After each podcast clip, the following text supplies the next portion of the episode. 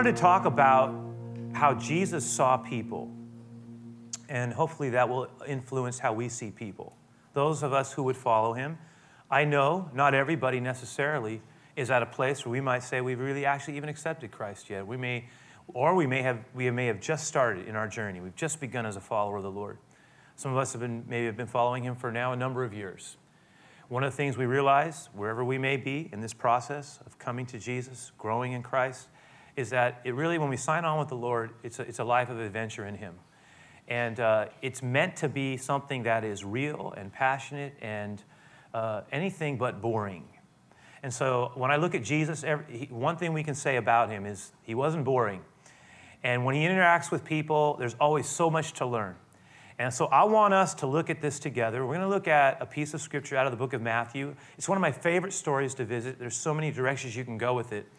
Uh, many of us under, know, I think, that Matthew is the disciple who is the one who the first book of the New Testament is named after, Matthew. Uh, Matthew, Mark, Luke, and John, the four Gospels. But it starts with Matthew.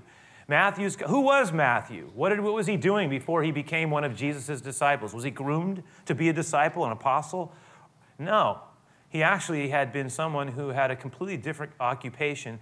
He would have been one of the most unlikely candidates to ever become, as was the case probably with a lot of the original disciples, a cornerstone of Christ's um, team. And yet Matthew becomes that. Matthew was, by trade, by occupation, his career, was a tax collector. Tax collector meant different things, um, you know, maybe to them than it does to us. When we think of a tax collector, you know, someone who works for the I R S. But Matthew did not work for a tax collecting agency for, that was connected to his own government. He worked for a tax collecting agency that worked for a foreign power named Rome. So in many ways, Matthew was working almost like a traitor to his own people. And so this is something that serves as a backdrop. We see this in verse number nine. We read this. Let's just read this together. Matthew nine, verse nine. It says, as Jesus passed on from there, he saw a man named Matthew who was sitting at the ta- tax office. And he said to him, follow me. And so he arose and he followed him. Now, that's when it comes to, ultimately, we all must decide if we're going to follow Jesus. It's an invitation he makes to every one of us. But Matthew was sitting at the tax office. He was not just a tax collector, he was a chief tax collector. Now, it's important for me to also say this. You almost couldn't have a more hated occupation than the one Matthew had. I mean, tax collectors, you, when you read about them, they come up a lot in the scriptures, and they're always grouped in like this phrase, and it goes together. It says, tax collectors and sinners. Tax collectors and sinners. And that's because they were, all, in, in that context, sinners meant for them the, the, the really bad people of society, right? The notoriously um, bad people, the criminal element. Uh, and, and it meant a lot of things to a lot of people, but it's just fascinating. Every time, it's always tax collectors and the sinners. So in other words, they really were just, just despised, is the point. And there, and there was justification for it, because not only had they been a traitor to their own people, as it were, working for Rome, this was a huge issue of the day. In fact, they tried to bring Jesus into the argument, saying, should we pay taxes? Should we not pay taxes? You know, what do you say? He said, render to Caesar what is Caesar. This isn't, he doesn't get drawn into the political fight. But it was always on their mind, the despised Romans. They, yes, we have some degree of liberty, but they make us pay. We pay Rome. It's wrong. And, and here's the deal. The tax collectors, not only did they collect money for Rome, but they figured that they would also probably be better off collecting a little bit more for themselves. And so it was just understood that graft was built into the system. So that the, the, the mentality being, look, if you're a tax collector, you're going, I'm already hated by everybody. I might as well be hated and wealthy if I'm going to be hated. And so they they took they they took more money than they were supposed to all the time. People just knew it. It was like an added tax. And people hated it, and they hated them. Isn't it amazing that one of these hated, despised ones becomes a follower of Jesus? And not just, he, he becomes a founding member of the Jesus team, if you will. I mean, it's amazing. He has a career shift. Jesus says, come and follow me. Matthew decides he'll follow him. Now, when we read Matthew's account, because he's writing his own account, it's so brief. It's so uh, just, you know, almost staccato one-liners. He said follow. I said yes. He followed. It's just real short. There had to be a lot of stuff going on between that as well. I mean, clearly, this was a culmination. He had heard Jesus talking before. This was a moment that marked the beginning point where Matthew finally decides, I'm making the move. And when Jesus offers him an opportunity, he takes it. He makes a career change. In his case, following Jesus meant leaving his old life behind in completely, including his career. And so it was a significant thing that occurs. Maybe if someone in Matthew had always maybe wanted, we read about the dinner that takes place at his house. Mark tells us about this dinner, this celebration, because Matthew decides he is going to have a celebration to mark this career shift. And he is going to try to bring together two groups of people. One who he is just beginning to understand and be a part of, these followers of Jesus, Jesus and his disciples, which he is now signing on with. And his friends, his colleagues, his associates, the people he's built his life with socially. It, these are, again, tax collectors didn't have a lot of friends, but they, they were friends with one another. And so Matthew's thinking, I want to get my friends to have a chance to meet Jesus. So I'm going to use this opportunity where I'm marking my new beginning and I'm leaving my job, as it were, and I'm starting on a new path. And, and again, someone like Matthew typically would have thought of himself as being outside of being able to ever be used by God. But Jesus had made it clear that there was room for him too. And so he joined. And he decides, I'm going to have a dinner. I'm going to have a celebration. I'm going to have um, this gathering where I will introduce the people I care about and Jesus, and let's see how it goes. And so look what we read. We read here in verse ten. It says, now it happened that as Jesus sat at the table in the house, that behold, many tax collectors, and there it is, tax collectors and sinners came and sat down with him and his disciples. This is really a mixture of people, different types of people, elements that wouldn't have commonly mixed. Here's the deal, right? I mean, in Matthew's case, he's probably thinking, boy, I don't know how this is all going to go. I'm, I'm, I'm kind of excited about it, though, because I want them to meet him. And so there's this whole exchange. It sets up this, what he, Matthew doesn't realize is he sets up one of the great conversations of Jesus. His invitation to his friends to come over and celebrate this going away career shift dinner is an occasion for Jesus to have an exchange that is going to inform us so much about how he sees human beings and how we are to see them as well, other people. Look what happens. It says that, behold, there were many of those who had come, tax collectors, sinners came, and they sat down with him and his disciples. And when the Pharisees saw it, they said to his disciples, and the Pharisees were the religious part, one of the religious parties of Jesus' day. They were very committed to um, the scriptures.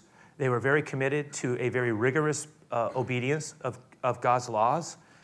And they had a degree of admiration at this time for Jesus. Uh, Jesus was sharing things also that intrigued them, uh, compelled them to also sometimes get upset, but uh, sometimes to look within. And so there, there is this it, perception that Jesus is a holy man. And yet it says that as they, evidently the word had gotten out, Jesus is going is going to go and meet with the tax collectors and the, and the, and the sinners. Do you see who he's, what he's doing? And evidently the Pharisees pulled the disciples aside and they began to have a question session with them. They said, hey, what's going on? What's going on with your, your master? What's going on with the teacher? Why is your teacher eating with these kinds of people? Why is he engaging them like this? Surely he knows the words of, the, of God. He understands them. He is, he is, we've heard him teach them. How can you justify what he's doing right now? Now, we might, we're tempted to say, oh, those narrow-minded, you know, bigots, they're Pharisees. They just, you know, they don't have any love for... Let me tell you something. Their question, actually, if you can stop for a moment and appreciate from their perspective, was a valid one. They were, they were, they had trained themselves in the words of God of the Old Testament. They had, that, that was something that they knew and understood. They, they lived in that world.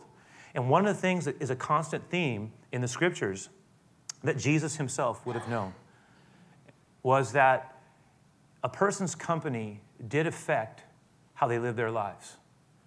And there was a constant discussions and warnings about being careful about how we build our relationships. The idea being that some relationships can be very toxic and lead one away from God. And in fact, for an example, how the very first psalm, start, the very first, the beginning psalm, it starts out, it says, blessed is the man Think about it. Happy is the man, blessed of God is the man who walks not in the counsel of the ungodly, nor stands in the way of the sinner, nor sits in the seat of those who scorn or mock the ways of God. No, the blessed man is this. Blessed is the man whose delight is in the law of the Lord. And in that law he meditates day and night. He will be like a tree planted by the rivers of water, brings forth its fruit in its season. Its leaf also will not wither. Whatever he does is going to prosper. He's going to have good success. The ungodly are not so. They're like the chaff that's driven away by the wind. He gets, he talks about it in this very first psalm. You hear the theme loud and clear. Blessed is the man who walks not in the counsel of the ungodly. They ask the question, what is going on with your Jesus? Why is he doing this? That wasn't the only place it said it. Jesus hears their discussion. And whether he walks over to them and says what he's about to say, or whether he's from across the room and says what he says, let's look at it because it's pretty impressive. He says this. It says, when the Pharisees saw it, it says they said to his disciples, why does your teacher eat with tax, tax collectors and sinners? And when Jesus heard this, verse twelve, he said, listen to me. Healthy people don't need a doctor. Surely you understand sick people need a doctor. He's implying something very clearly to them, isn't he? You don't get it. I'm a physician. I go where the hurting are. That's what I'm about. A doctor doesn't just go where the people don't need him go, or he goes to where the ones who are sick and hurting are. That's what I do. That's what they do, and that's what I do. I go to where they are. That's my heart. That's where I'm supposed to be. Don't you see? But he didn't stop there. He goes on to say this, and then he added to them, because I know your issue. Your issue is the Scripture. But you need to also read what the Scripture says as well. Because the Scripture also says this, and you need to go and you need to learn it. And he didn't say go and think about it and consider it. You said go and learn this. Go and learn this. What does he say? He says, I want you to show mercy, not offer sacrifices. Yes, it's true. The Scripture warns us about who we're with. But the Scripture has an even higher principle. And that higher principle is this. You are to have mercy to people. And, and it's pretty powerful because what does he mean, show mercy? He means that you are to have a kindness that is born out of compassion that chooses to withhold judgment. A, a, a kindness that's born out of compassion that chooses to withhold judgment. And he says, and by the way, if I may point out, that mercy is at times God has told us very clearly even more important than the sacrifices you offer or the meticulous way in which you approach worship. If you do not have mercy on people, if the love that you have for God and the precision of the way in which you seek to honor him does not show up in a merciful heart towards other people, then we have an even bigger problem. That's what he was saying. You are really getting stuck on something that is telling me that you are missing the larger heart of God, my friends. And then Jesus goes on to say this next statement. He says this, for I have come, and I will tell you this now, I have come to call not those who think, emphasis, think they are righteous, but I have called those who know they are sinners. Not think they are righteous, my friends, but no, they are sinners. Because you know why? It's impossible. Until the disease, the ailment, the, the need is recognized, you can't treat it. Unless someone first says, I need help, we can't get anywhere. Jesus is saying it's the beginning point. You can almost put it this way, that Jesus is saying, and I'm going to use our vernacular, it's better to be messed up and know it than to think we're not when we really are. And Jesus is saying, if you know it, that's why, think about this, why Jesus will say later on, and he'll shock everybody, he'll say, blessed are you if you're broken in spirit. Blessed are you who are poor. He starts talking like this. What is he saying? Because you're open, and the kingdom is coming, and it's got your name all over it. But to those who think they have no need and are missing the heart of God, I can't help you because you're not there yet. Power, that's powerful. That's so powerful. And you know what? It's a reminder of certain truths. Now, what I would like us to do, Because what my hope is that all of us will be open to being difference makers for God in the world in which we live, that our friends, just like Matthew's friends, would be exposed to Jesus through our lives in some way. So let me put some things up, and let's get kind of move with this a little bit. Let me suggest that when it comes to following Jesus, let me just start with this, kind of just put it up there. We are to, we are really to meet people where they are. Think about this for a moment. We're to meet people where they are, because, you know, that's what Jesus did. I mean, he, he sought to connect with people at their, at their level, didn't he? I mean, he was, he was exceptionally adaptable. We might say that Jesus had this enormous bandwidth of adaptability. You study the life of Christ, and one of the things that is absolutely impressive, and again, it's a model, is the way in which he was able to connect with people at really different spectrums of life. I mean, on the one hand, for example, you go to the book of John, and John three, where, where that exchange occurs with Nicodemus, the great teacher of Israel, who is a member of the Sanhedrin, who's having this secret discussion with Jesus, and Jesus is talking to him. That's when he, remember we talked about, it was in the course of that conversation where Nicodemus asked, you know, what are you talking about being born again? And Jesus talks about how God so loved the world that he gave his only begotten Son. Whoever would believe in him should not perish, but have life everlasting, because God did not send his Son into this world to condemn it, but that the world through him might have life.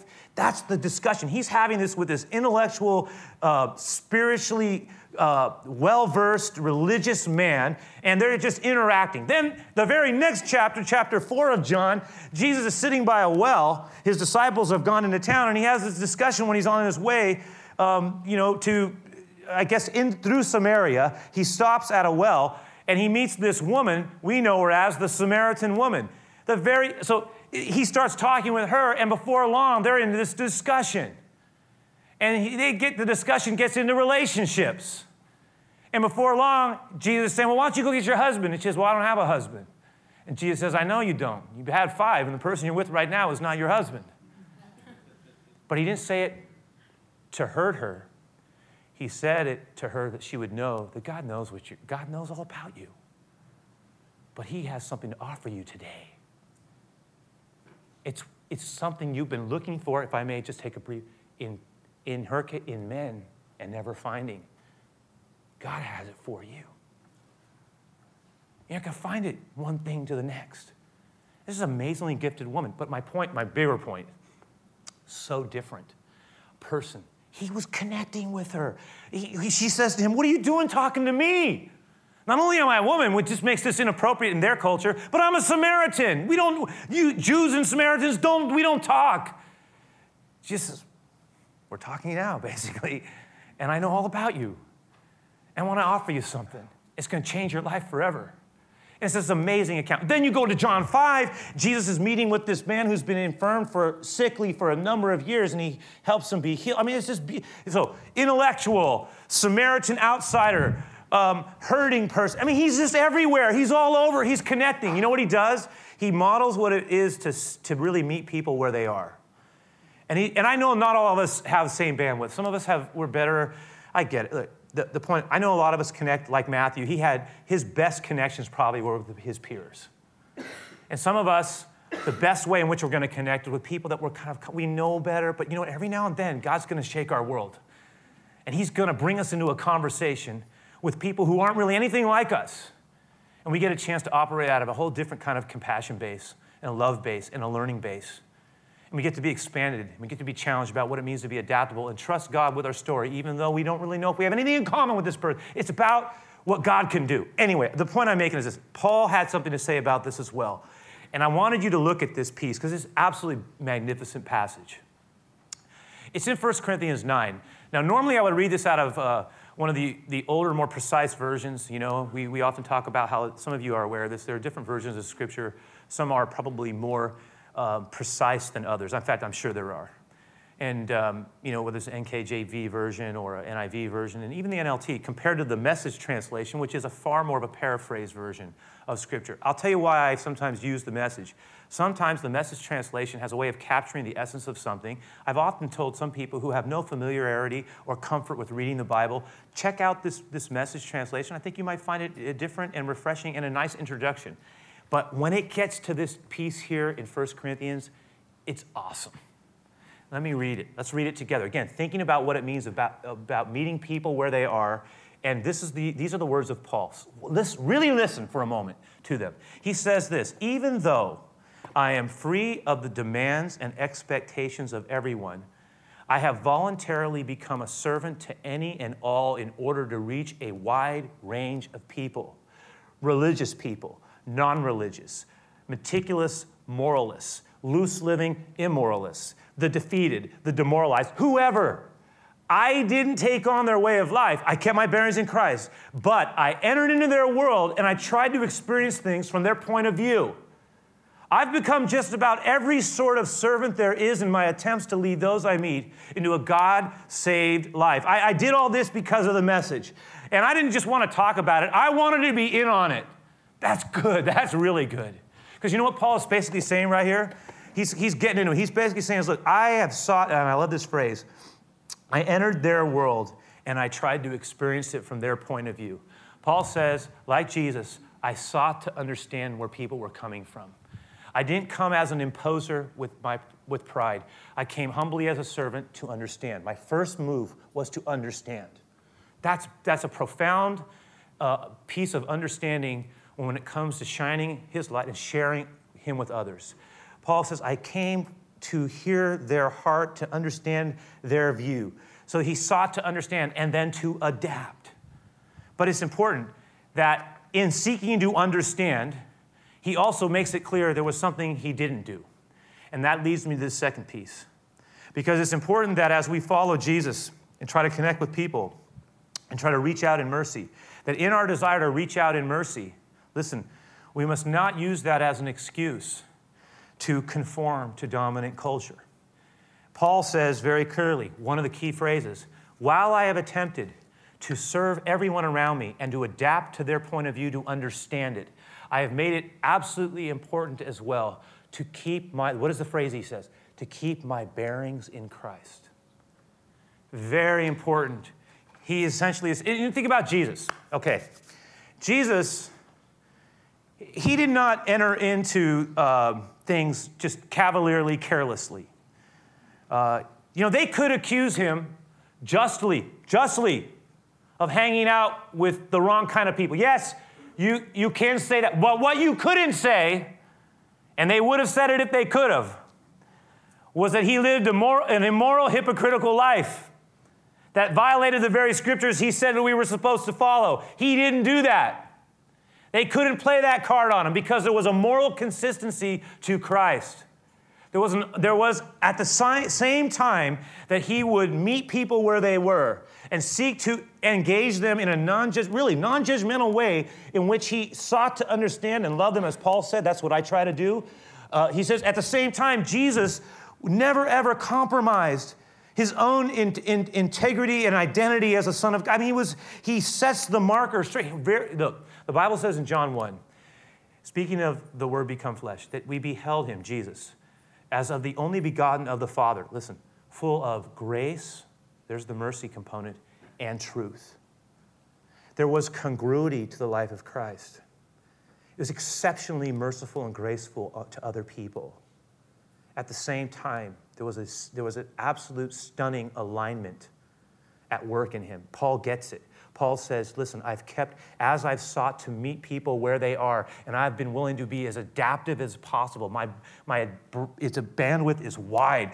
As I've sought to do that, I have made, made a commitment never to lose my identity and my bearings as a follower of Christ. I live by his words. And that is a great tension, isn't it? Because, because here's the deal. Jesus didn't say, um, you know, hey, when in Rome, do as the Romans. When in Vegas, right? Do as the Vegasans or the vegans, or I don't know how we, how we say it. We, he, he didn't say, you know what? Go engage and then disappear. Become a chameleon. So there's no distinction whatsoever. He never said that. He didn't model that.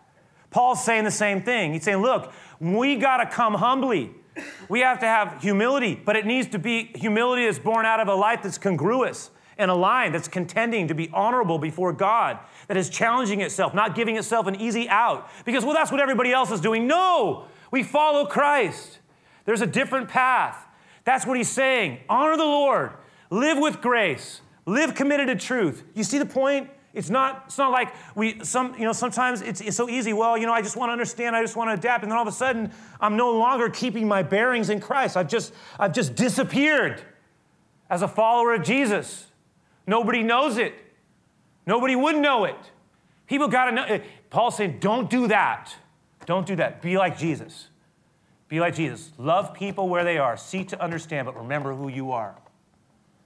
Thirdly, comes right back. Our faith, and that's going to challenge us, and that's what this means. Our faith needs to be more than safe, even cerebral and private. It's got to, it, it's got to be more than that. It's got to come into a place of activity. It's got to go public. It's got to get, if I may add a couple more words, risky and, yeah, even messy sometimes. It's not the safe play. There are times where God is going to be very clear. You can feel it in your soul. Speak up. Do not deny me. Do not conform. Do not go along. Yes, love people where they are. Do not come down in any other way. That we get, but at the same time, there are times where we need to say, I'm going to step this up. I'm going to stand up. I'm going to represent his heart. I'm going to let it be known that I love him. And some of us, this is this summer is all about that. It's all about saying, will I be courageous enough in some way or shape or form to let it be known that I love him?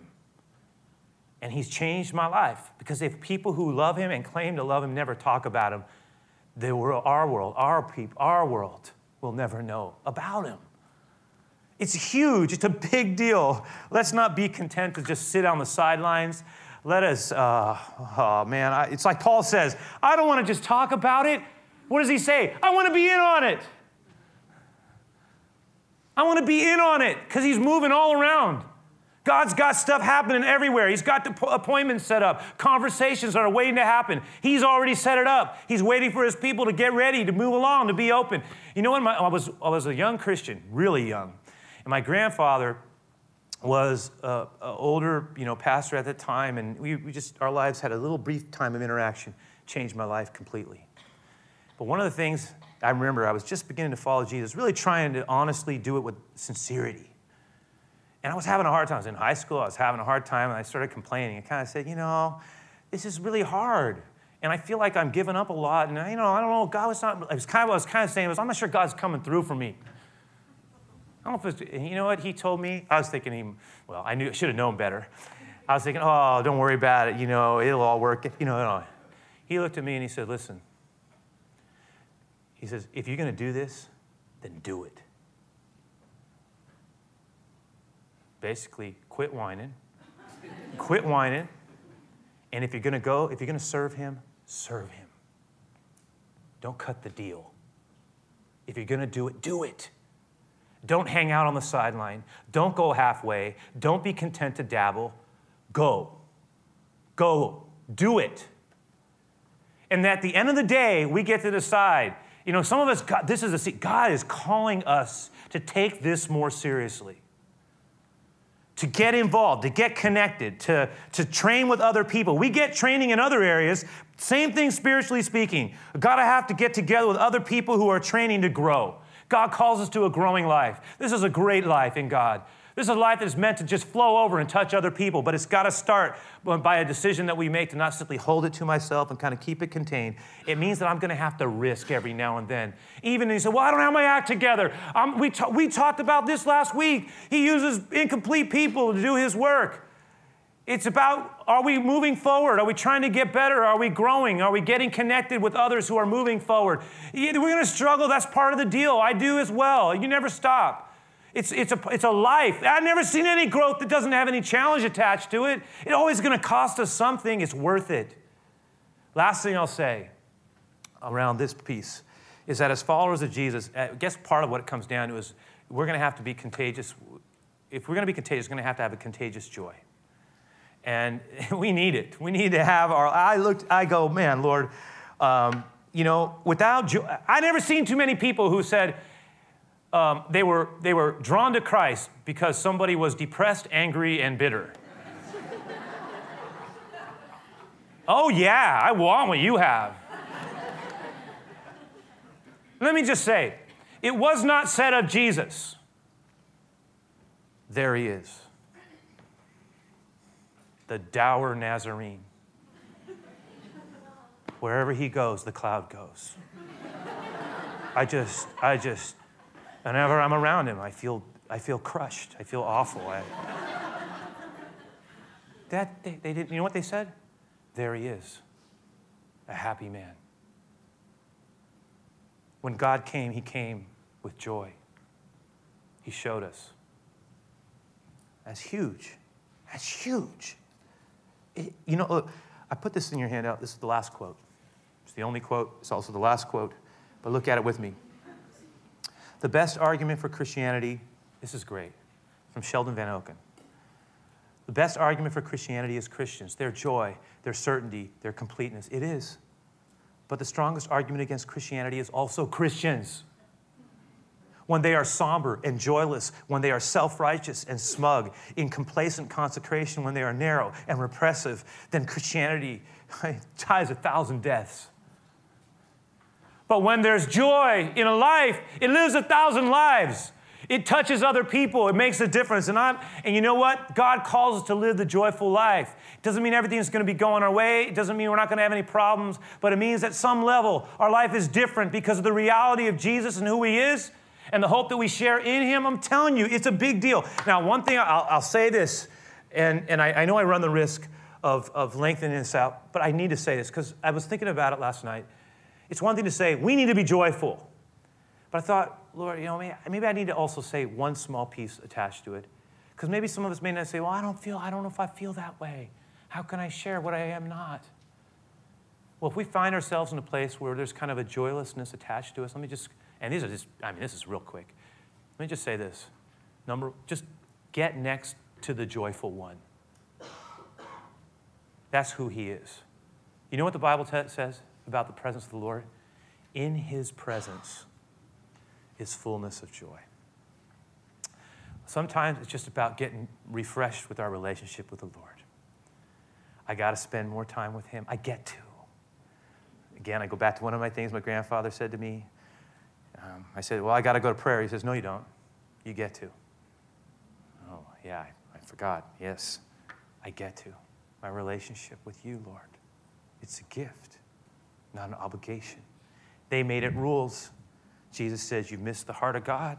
You got your rules down, but you missed the heart, the joy, the mercy, the compassion. It's there too, you know. Spend time with the joyful one.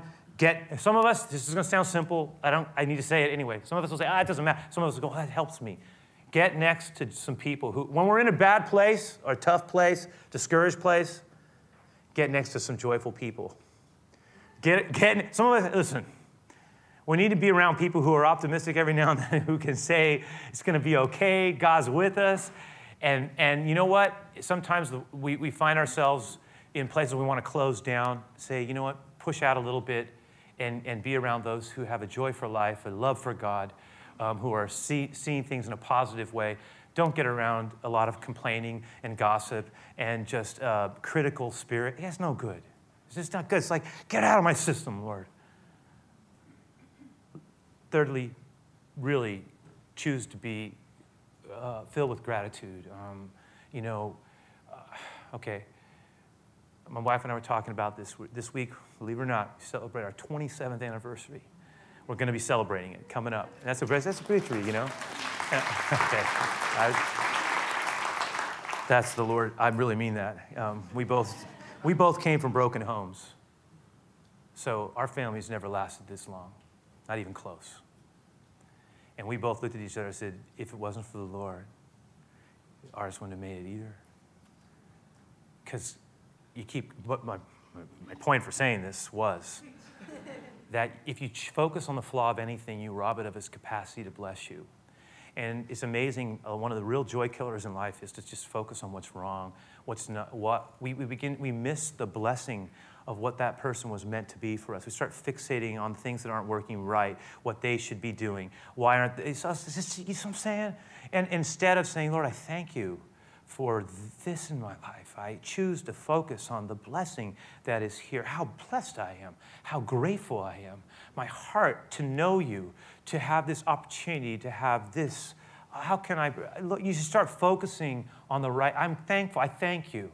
I thank you that I'm alive. I thank you that I have been blessed with people who, who I have in my life, my friends, people who love me. I, I thank you for you and, and you've, what you've given for me. I thank you for a hope that goes beyond this life. I thank you, Lord, that you never leave me nor forsake me. I, I thank you that I'm part of a growing story. I'm on a great adventure with you. I got things to be open to that you want to do inside of me. I'm, I'm thankful. I choose to be thankful. And even, even in the tough places, I'm going to suggest there's a song that God has for us to sing.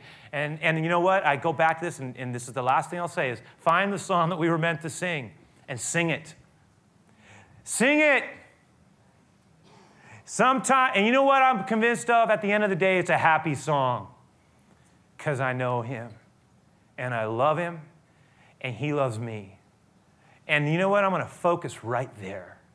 What is the song that God gave for us to sing? We have a unique song to sing at this time in our life. Even if it's a tough place, there's a song to sing. And oftentimes, it's when people hear the song.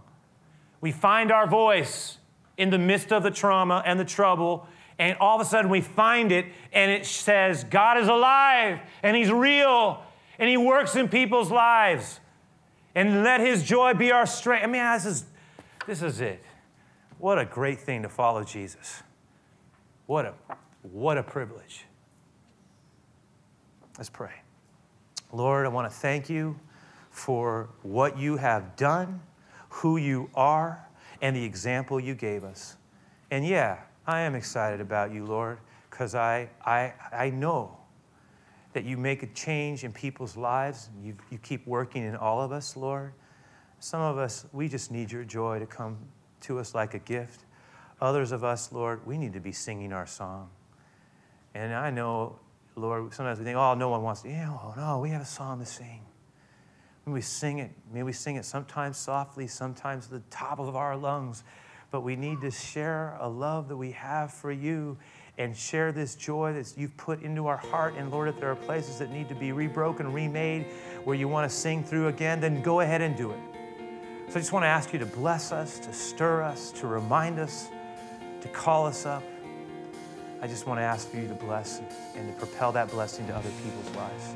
Teach us to be like you, happy people, contagious joy. So I pray for your blessing over our closing song. It has everything to do with what we just shared, the joy of the Lord, a joyful song. In our time of giving, we seek to honor you to the best of our abilities. We do this for you, Lord. In Jesus' name we pray. Amen.